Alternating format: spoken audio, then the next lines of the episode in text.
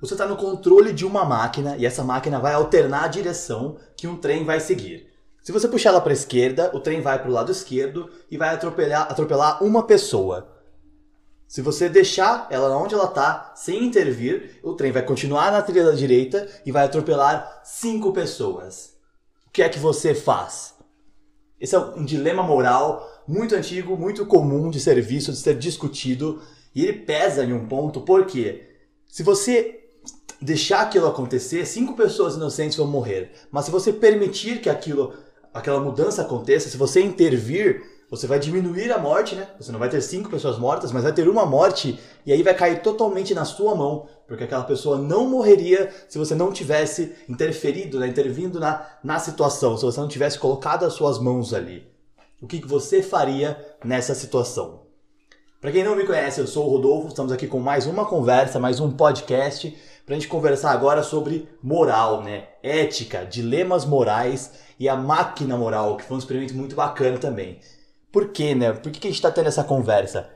Moral é uma coisa muito complexa de se lidar, porque ela envolve diversos fatores. Ela envolve a cultura que você se ambienta, ela envolve o cenário que você tem ao seu redor, ela envolve as suas condições de vida, as suas condições financeiras, as suas condições fisiológicas, as suas necessidades básicas, né? Na pirâmide de Maslow, se você não tem a necessidade básica atendida, você tem uma moral diferente da pessoa que vive em uma condição mais soberba ali de luxúria, né? Com um ego inflado ali porque tem muita, muito dinheiro, tem muita condição, então essa pessoa ela tem uma moral diferenciada da sua. A humildade afeta, as pessoas com as quais você convive afetam a sua moral, afetam a sua ética, afetam aquilo que você aprende como esses termos, né, como esses conceitos. Um primeiro assunto, né, primeiro a é, coisa que me chamou a atenção, que me fez gravar essa conversa, que me fez ter essa conversa com vocês, foi um site, né, que chama Moral Machine, a máquina moral. Por quê? O que, que esse site tem? Esse site ele, na verdade, é um experimento em que você entra em diversas situações de dilemas morais, de dilemas éticos, e você responde aquilo para que aquela sua resposta fique gravada, armazenada para diversos outros experimentos. É, no final, você tem acesso às suas respostas, inclusive, inclusive e esses experimentos eles podem ser, ser fonte de informação suficiente para que, em algum momento, uma máquina, ou seja, um algoritmo programado, possa tomar decisões morais com base na decisão moral que for facilitada, que for favorecida ali no caso pela, pela maioria, né? Então, se mais pessoas escolherem aquele caminho, o algoritmo vai ser programado, guiado de acordo com aquele caminho. Mas quais são as decisões morais que eles impõem, né, pra gente, pra que a gente tenha que pensar ali? Pensa assim, tem, igualzinho esse dilema que eu acabei de começar ali a conversa com vocês. Existem cinco pessoas numa estrada e uma pessoa na outra estrada. Qual você vai escolher que morra? Porque como que a gente define, né? Qual vida vale mais? Ou qual vida vale menos? Esses são cinco criminosos em uma rua e uma pessoa inocente na outra. Qual vida vale mais? Como que eu escolho isso? Eu posso é, entrar na, no mérito de, nossa, bandido bom é bandido morto, tá ok? É, meu, e aí? Como é que a justiça prevalece nesse sentido? Qual é a escolha moral correta? Né? Será que eu posso falar mesmo que existe um correto e um, errado, tipo, um certo e um errado, um caminho de luz e um caminho de escuridão, um caminho de trevas? Será que eu posso dizer isso? Ou será que seria muito incorreto da minha parte agir dessa maneira? É, é essa que é a graça da ética, ela te coloca em um conflito interno. E se você não tem esse conflito, na verdade, aí tem que se preocupar, entendeu? Porque alguma coisa pode estar fora do lugar. Mas é, é complicado lidar com isso. Né? E quais são os dilemas que a gente encontra lá? A situação lá não é um trem, obviamente, mas nós estamos falando de carros autônomos. Por quê? Um carro autônomo é um algoritmo. O carro todo se move de acordo com a decisão de um algoritmo, ou seja, de uma máquina, uma máquina moral, que toma decisões, toma caminhos, ela mede a distância que ela tem de certas situações através de câmeras e sensores, e com essa distância ela toma a decisão. Ah, então eu tenho que seguir o GPS, eu vou virar para a esquerda nesse ponto, é, eu tenho um semáforo, eu preciso parar, eu tenho um pedestre atravessando a rua, eu preciso diminuir minha velocidade para que ele possa concluir o seu trajeto, sem que isso afete o desenrolar do trajeto, né, do, do percurso que ele está fazendo, mas também sem que isso afete a vida humana né, como um todo, as pessoas que estão dentro do carro, no caso de um transporte coletivo, como um Uber, feito de um carro autônomo, que vai acontecer, como já acontece, né? É, enfim, os casos do Google, né, os casos da Tesla, todos que estão ali sendo testados, mas também para as pessoas que estão fora do carro, né? Porque podem se envolver num acidente. E nesses dilemas morais, né, do, da máquina moral, é, as situações colocadas elas são mais ou menos assim. O, o carro está numa pista e ele perde os freios. A máquina ela consegue detectar que o freio foi perdido, e é um problema mecânico que pode acontecer com qualquer veículo. A gente não pode simplesmente falar, nossa, é culpa do carro autônomo. Não, é culpa do veículo, e o veículo é uma máquina é, indiretamente, né, diferente das máquinas é, né, automatizadas que a gente vê, uma máquina que a gente pilota, que a gente dirige, ok, mas da mesma forma eu posso estar dirigindo um carro e esse carro pode perder o freio de maneira acidental. E nesse momento, eu como ser humano preciso decidir o que fazer. E aí, eu me jogo para um poste, eu me bato numa barreira, eu tento atropelar o mínimo de pessoas possíveis, como que eu tenho que agir, né? E o dilema moral, você coloca o carro autônomo para tomar essa decisão com base nos dados que as pessoas têm. Então, se eu estou seguindo numa pista com dois passageiros dentro do meu carro, e aí eu tenho a opção de continuar naquela pista e atropelar três atletas, ou mudar de pista e bater numa carreira que vai causar morte, um acidente é, fatal ali no caso, para as duas pessoas que estão dentro do carro, quais você pode salvar? Vou dar alguns segundos para você pensar nessas hipóteses, porque são coisas que conflitam a gente, entendeu? Então, se eu tô, eu tô numa pista, e aí o sinal tá aberto numa pista, na, na pista que eu tô, mas eu perdi meus freios, eu não consigo diminuir. Duas pessoas, eu, eu, o carro tem a preferência, mas duas pessoas estão atravessando a rua. É uma mãe grávida e um filho pequeno. E do outro lado da rua, a outra pista, da lateral, é um sinal fechado para carros, ou seja, os pedestres eles têm a preferência naquele momento e tem um, um casal de idosos atravessando a rua ali. Eu mantenho na pista em que eu estou certo, na preferência, na preferência é do veículo, e mato a, a mãe grávida e a criança, ou eu mudo de pista e atropelo o casal de idosos que tinha preferência naquele local. Qual é a decisão moral correta? É difícil pensar, né? É difícil imaginar uma situação como essa, mas nós estamos sendo colocados é, diante de situações morais, situações éticas como essas, todo momento da nossa vida, só que não são drásticas. Muitas vezes a gente tem que optar, a gente está andando na rua, uma pessoa para e pede ajuda para você. E ela fala para você: "Ah, eu tô pedindo ajuda para você financeira porque eu preciso voltar para minha cidade". É o que a gente mais escuta por aí. Eu preciso voltar para minha cidade. Eu preciso alimentar os meus filhos. Eu preciso pagar o meu aluguel. Mas em diversos momentos você pode ajudar essa pessoa e essa pessoa pode consumir alucinógenos, ela pode consumir drogas, ela pode consumir álcool em excesso. Inclusive, na, na hora de ajudar alguém, você pode acabar com a vida daquela pessoa. Porque ela pode estar num momento de fragilidade de saúde muito grande e você pode dar o dinheiro para que ela compre a última dose do que, ela, do que vai matá-la. E como é que você decide isso? Ajudar ou não ajudar, né? Decidir eliminar uma, um X número de pessoas ou eliminar Y número de pessoas. Eliminar não é uma decisão fácil. Ninguém está pronto para matar. Em uma situação de guerra, quando dois países estão em guerra, a, a primeira necessidade que existe para um exército é de desumanizar, né? diminuir a questão humana do exército oposto, do adversário, do inimigo em questão. Porque se você coloca a arma na mão de uma pessoa emocionalmente e mentalmente saudável, obviamente, nós temos casos em que as pessoas atiram sem pensar, mas se você colocar a arma na mão de uma pessoa que não foi treinada para tirar, como um policial, por exemplo, que não foi preparada para aquela situação, e você manda que ela assassine alguém, como a gente vê em diversos filmes assim, é uma pressão que faz com que o comportamento daquela pessoa mude por completo. E muitas vezes, né, não sendo, não sendo preparada e não estando em uma situação de desumanização, ela não consegue puxar aquele gatilho, por mais que ela tenha raiva daquela pessoa. Agora a gente tem um momento da sociedade em que a, o ódio ele está tão é, incentivado que uma briga de trânsito pode gerar sim um disparo. Mas e o dilema moral? E o arrependimento tardio, entendeu?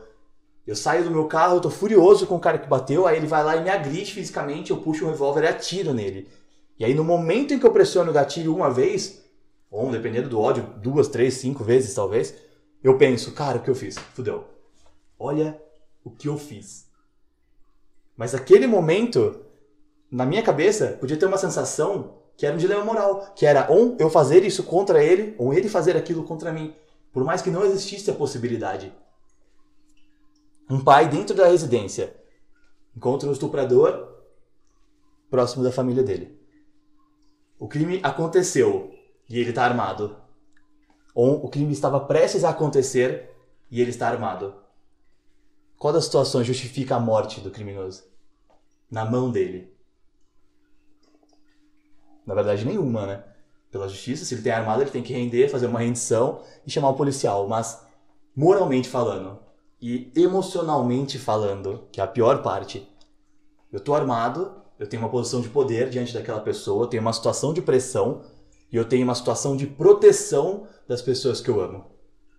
Como que eu vou lidar com isso? É bem complexo, né? O conflito ele é muito constante e tudo que eu tô falando aqui, eu não tô colocando verdades na mesa nem nada do tipo. Porque o dilema moral, é como eu falei desde o início, ele não tem certo e errado.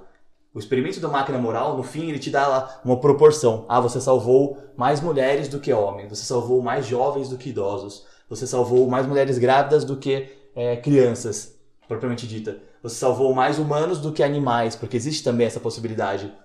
Se você está dirigindo moralmente falando, tá? Se você está dirigindo, você tem a, a, opção de atropelar vários cachorros que estão num ponto da rua se alimentando, ou duas pessoas que estavam atravessando desatentas.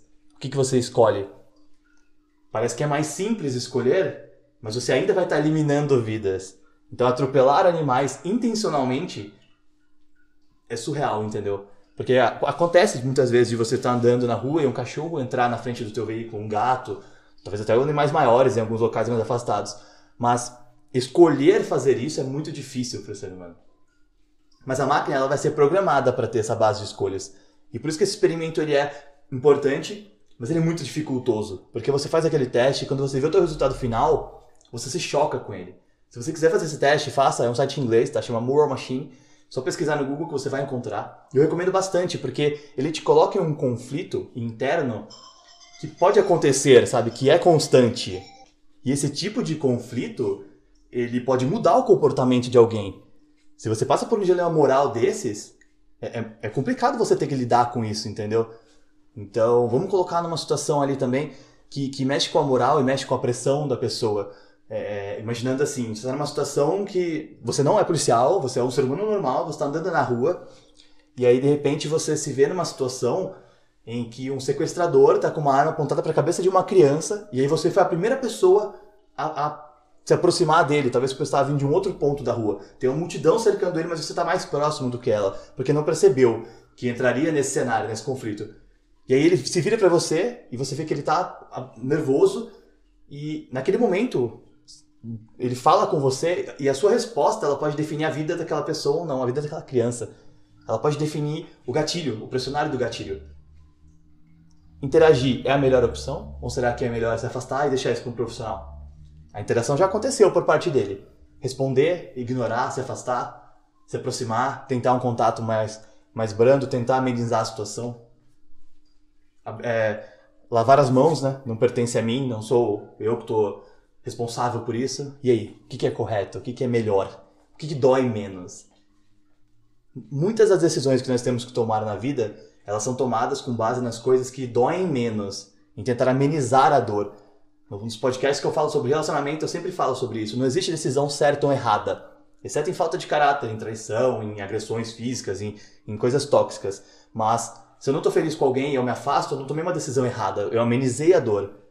Então, da mesma forma, quando a gente pensa em dilemas morais, em situações éticas, amenizar a dor é a melhor solução. Mas como é que eu faço para amenizar a dor em uma situação em que toda a dor vai acontecer de qualquer forma? Se eu ficar naquela pista, eu vou atropelar X pessoas. Se eu sair daquela pista, eu vou atropelar Y pessoas. De qualquer maneira, vai, vai ser um processo muito doloroso, vai ser um processo de sofrimento muito grande. Como que eu lido com o dilema moral? O que, que você faria numa situação em que você está andando na, tua, na rua e você vê um carro autônomo vindo na sua direção e aí tem uma, ele vai pegar você e mais uma pessoa. Você tem que escolher entre se afastar, você pode pular para longe e ele ainda vai atingir a pessoa que estava próxima a você. Ou você pode continuar ali e empurrar aquela pessoa, aquela, vamos colocar aquela mulher, você empurra aquela mulher para longe do acidente e você permanece e se acidenta. O que você faria? Subconscientemente falando, a gente tem um instinto de proteção muito grande. Se aquela pessoa for mais próxima a você, a tua reação pode ser diferente. Mas se for uma pessoa que você não conhece, depende muito da pessoa, mas você tende a se proteger. É comprovado em estudos que você, se você estiver dentro de um carro e o acidente for iminente, você estiver dirigindo, o, acidente for iminente, é, aqui no Ocidente, que a gente tem o, volante do lado esquerdo, você vira o carro para o lado esquerdo, na maior parte das vezes. Inconscientemente, sabe? Não é uma decisão que você toma para se proteger. Não, mas o seu inconsciente se protege. Porque a gente basicamente é uma máquina com, com mais orgânica, né? Mas então a gente responde com defesa e a defesa é de si mesmo. Porque se eu não me defender, eu não estou aqui para defender mais ninguém. É, é o, a ideia do princípio do avião, né, na verdade. Que eu preciso primeiro colocar a máscara em mim, para depois ajudar a colocar a máscara no outro, né? Se eu não me proteger, eu não consigo proteger mais ninguém.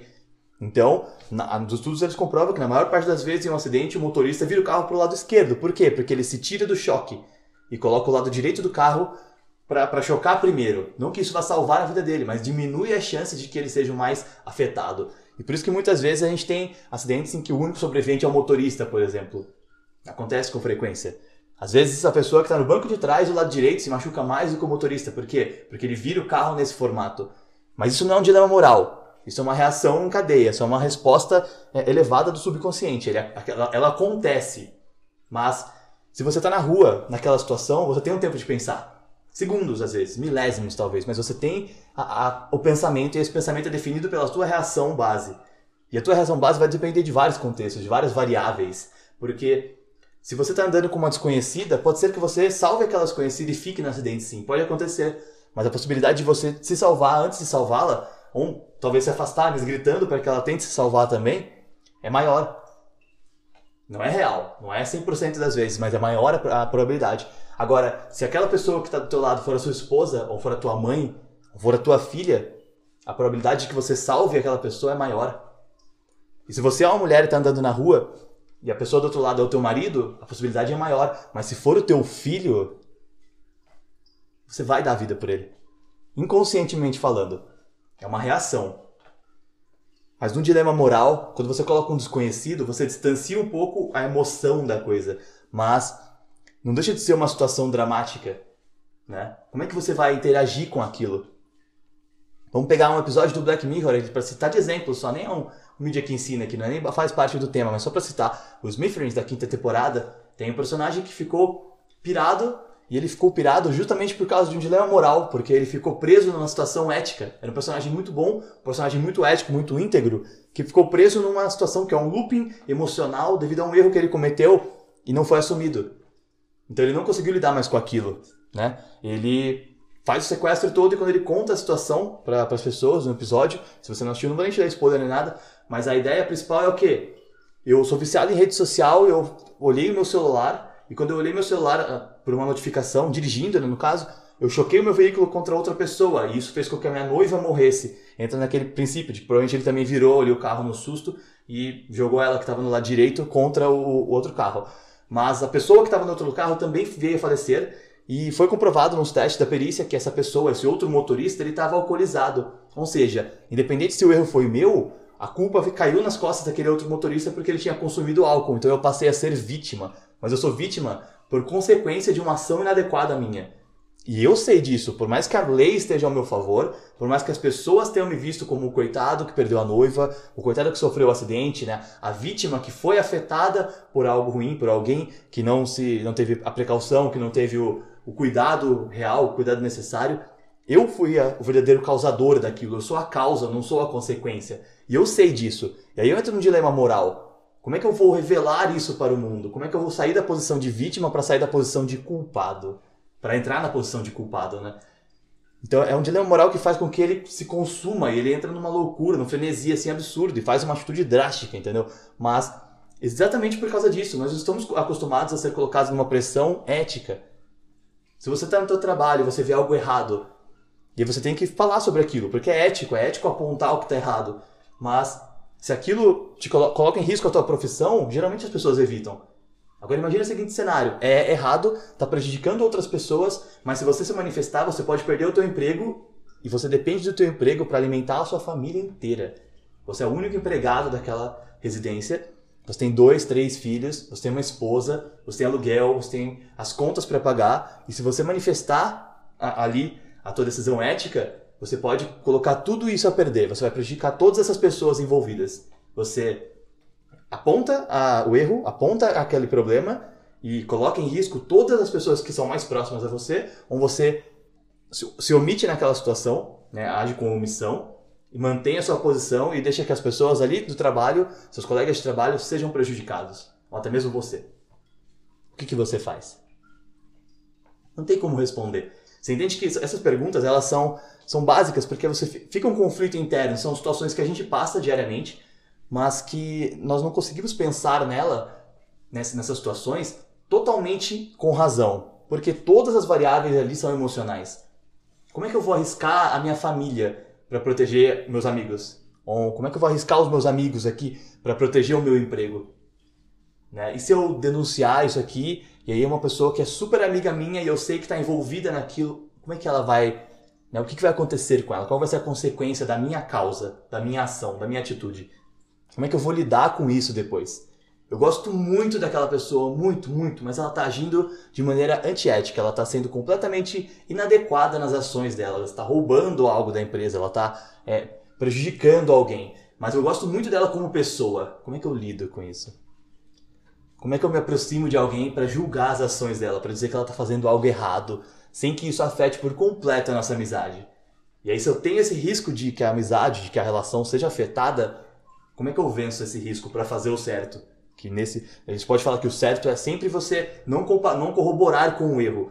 Mas não corroborar com o erro, que é o correto, pode estar dentro de inúmeras situações, variáveis ali, que são emocionais e que vão contra o correto. E aí o correto ele se distorce.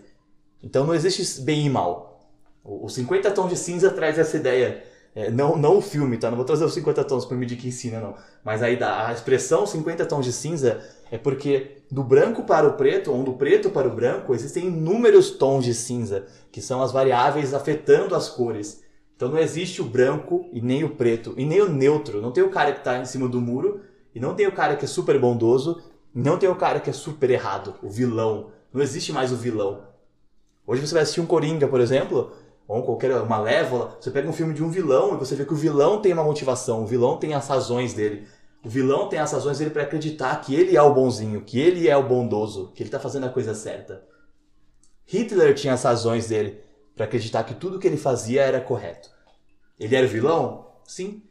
Mas a gente pode falar que ele era completamente mal? Não sei. A gente não pode julgar uma pessoa com base nas ações delas. A gente tem que julgar a pessoa com base naquilo que levou aquelas ações. Ele podia ser pirado, loucão. Da mesma forma que o vilão pode ser completamente louco e tá agindo ali por, por completa loucura, por completa cegueira moral. Mas, da mesma forma, as pessoas podem ter uma motivação que para ela é tudo que ela tem na vida é aquilo. Se você vê alguém dentro do teu trabalho cometendo um assédio sexual, que é uma coisa absurda, é algo que vai te enraivecer, mas aquilo coloca em risco a sua família, denunciar aquela pessoa coloca em risco a sua família, você acha que vai ser fácil fazer essa denúncia? Quando tem uma mulher dentro de um relacionamento que está caminhando para um feminicídio, o que é muito comum de se ver, infelizmente, mas está caminhando para um feminicídio, porque já teve diversos casos de agressão física, de agressão verbal, de agressão psicológica, de prisão, de humilhação, e ela continua ali dentro, porque ela tem a dificuldade de tomar a decisão de sair, porque ela sabe que sair ali vai colocar em risco todo o cuidado que ela teve com os filhos e a própria vida dela, e a vida das pessoas que estão ao redor dela, e a vida da família dela, mãe, pai, dos irmãos dela, a vida do novo namorado que ela conseguir posteriormente. Todas essas pessoas vão estar em risco. Você acha que é fácil para ela tomar a decisão de se afastar do tóxico? Moral é uma coisa que é muito importante da gente conversar. A moral ela anda junto com o direito, né? Mas a moral ela precede o direito porque ela tem essa questão de que depende do, da perspectiva. E ela busca o bom, mas ela sabe que o bom é inalcançável. Por isso que tem a legislação, por isso que tem o direito, por isso que existe o jurídico, né? O direito ele tenta trabalhar com a moral, punindo o imoral. É mais ou menos isso, punindo, punindo o que é errado, é, trabalhando com uma forma que coloca em regras, né, como os dez mandamentos colocaram antes, mas colocam aqui umas normas, umas regras básicas para que você possa seguir o que é certo ju juridicamente falando, o que é certo dentro do direito, o que é certo dentro da legislação, mas o que é certo moralmente falando, ninguém vai escrever para você. Como é que a gente toma essa decisão então? Como é que eu faço a escolha de mover a alavanca para a esquerda e matar uma pessoa, ou de deixar a alavanca no local e matar cinco pessoas por omissão? Como é que eu consigo fazer essa escolha? E pior ainda, né, que é na verdade a maior é, contestação, a maior conotação que a gente tem ali para isso, a melhor visão, a melhor perspectiva. como que eu me sinto depois de uma decisão moral. Eu estava muito infeliz dentro de um relacionamento, mas eu gostava da pessoa. E aí eu termino com ela. E eu vejo a consequência que aquilo trouxe para ela. Como é que eu me sinto depois? Quando eu movo a alavanca para a esquerda e escolho eliminar uma pessoa para salvar cinco pessoas, eu vou ser herói de cinco pessoas, mas eu vou ser o vilão de todas as pessoas que existiam ao redor daquela uma daquela única pessoa que eu escolhi eliminar, que eu escolhi que morresse, porque eu escolhi. Essa foi a minha escolha moral. Por mais que a gente fale assim, ah, melhor preservar mais pessoas, é o bem maior, exige sacrifícios, a guerra exige sacrifícios, ainda assim é muito complexo você colocar esse sacrifício nas mãos de alguém. E aí a gente vive nesse eterno dilema ético, né? A gente fica perdido nessa decisão. Mas a liberdade ela é isso, o livre-arbítrio é isso, é você escolher. E você tem a liberdade de escolher não escolher, mas essa nunca é uma boa escolha, já te adianto. A omissão muitas vezes é pior que o erro.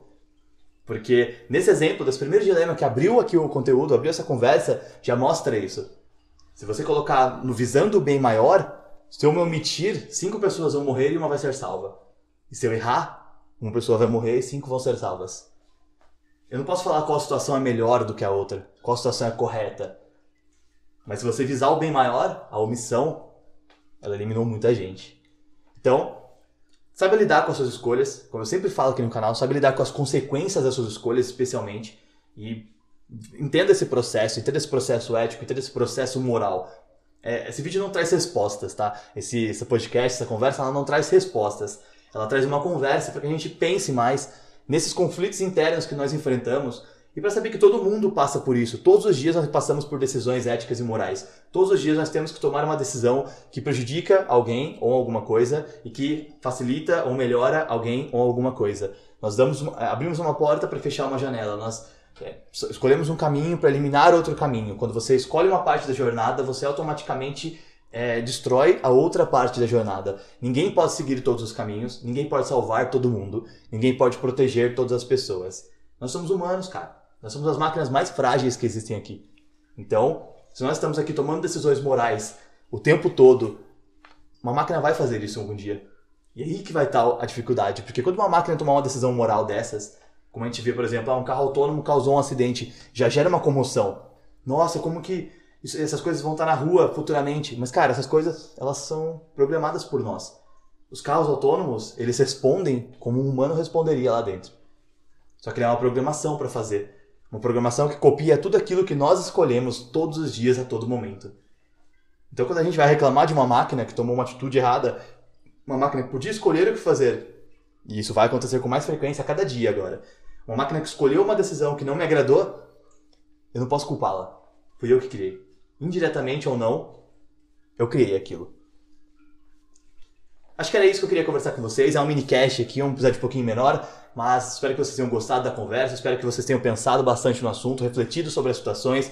Essas coisas elas vão ficar cada vez mais comuns para a gente, porque o futuro já está aí. Então as máquinas estão aí, os carros autônomos estão aí, as máquinas com inteligência, né, inteligência artificial, o aprendizado das máquinas, tudo isso já é uma realidade e vai se tornar cada vez mais constante no nosso dia a dia. Então a gente vai ter que lidar com o dilema moral e vai ter que lidar com as decisões morais de algoritmos, cara. Isso é surreal, é muito bacana, é um assunto que me interessa bastante, é um assunto que me motiva, me empolga. E eu gosto de trazer para vocês para a gente ter essa discussão e abrir a cabeça para o que está por vir, entendeu? Cada vez mais nós teremos que lidar com esses tipos de coisas, porque ser humano, no mundo que as máquinas fazem quase tudo, é uma característica muito positiva e muito importante. Então, lidar com dilemas morais é algo que a gente já faz o tempo todo e isso nunca vai mudar, nunca vai acabar. Na verdade, vai aumentar cada vez mais. Beleza? Espero que tenham gostado do conteúdo, curtido ali. Deixe o seu like se estiver ouvindo pelo YouTube. Se estiver ouvindo no Spotify, valeu, agradeço. Compartilha lá com seus amigos. Se inscreve no canal no YouTube. Curte o vídeo, curta os vídeos lá. Compartilha, ativa o sininho das notificações também. Segue a gente lá no Facebook, no Instagram, arroba Universidade Andarilho, tá bom? Se você não está no Spotify, é bit.ly barra Spot Andarilho é o nosso canal ali de casa, tem vários episódios já de podcast, minicasts postados, a gente pode conversar mais por lá, é bem bacana também, facilita muito para ouvir, enquanto faz aquela caminhada, faz aquela esteira, faz aquela bicicleta, é bem legal. E bit.ly barra uniandarilho, que é o nosso, é a página que leva para todos os nossos cursos, lá você pode conhecer todo o conteúdo que a gente tem, Vários deles são gratuitos no Udemy, tá bom? E os que não são gratuitos, eles têm preços que alteram de acordo com as promoções. De lá, mas se você colocar os cupons Level Up ou Evolua 2019, você consegue pegar cada curso desse por R$19,99 com certificado, vale para currículo, vale para horas extras de faculdade, horas complementares, vale para melhorar você, que é o principal ponto, tá bom? A gente tem uma troca de conhecimento, isso é bem bacana e agrega bem, beleza? Pessoal, agradeço muito para quem chegou até o final, espero que isso tenha sido um bom um, um tópico para conversar, né, dilemas morais ali, e éticos. Espero que pensem no assunto e tomem decisões melhores, mais assertivas e mais suas, né? Mas aceitem as consequências de cada escolha. Até a próxima!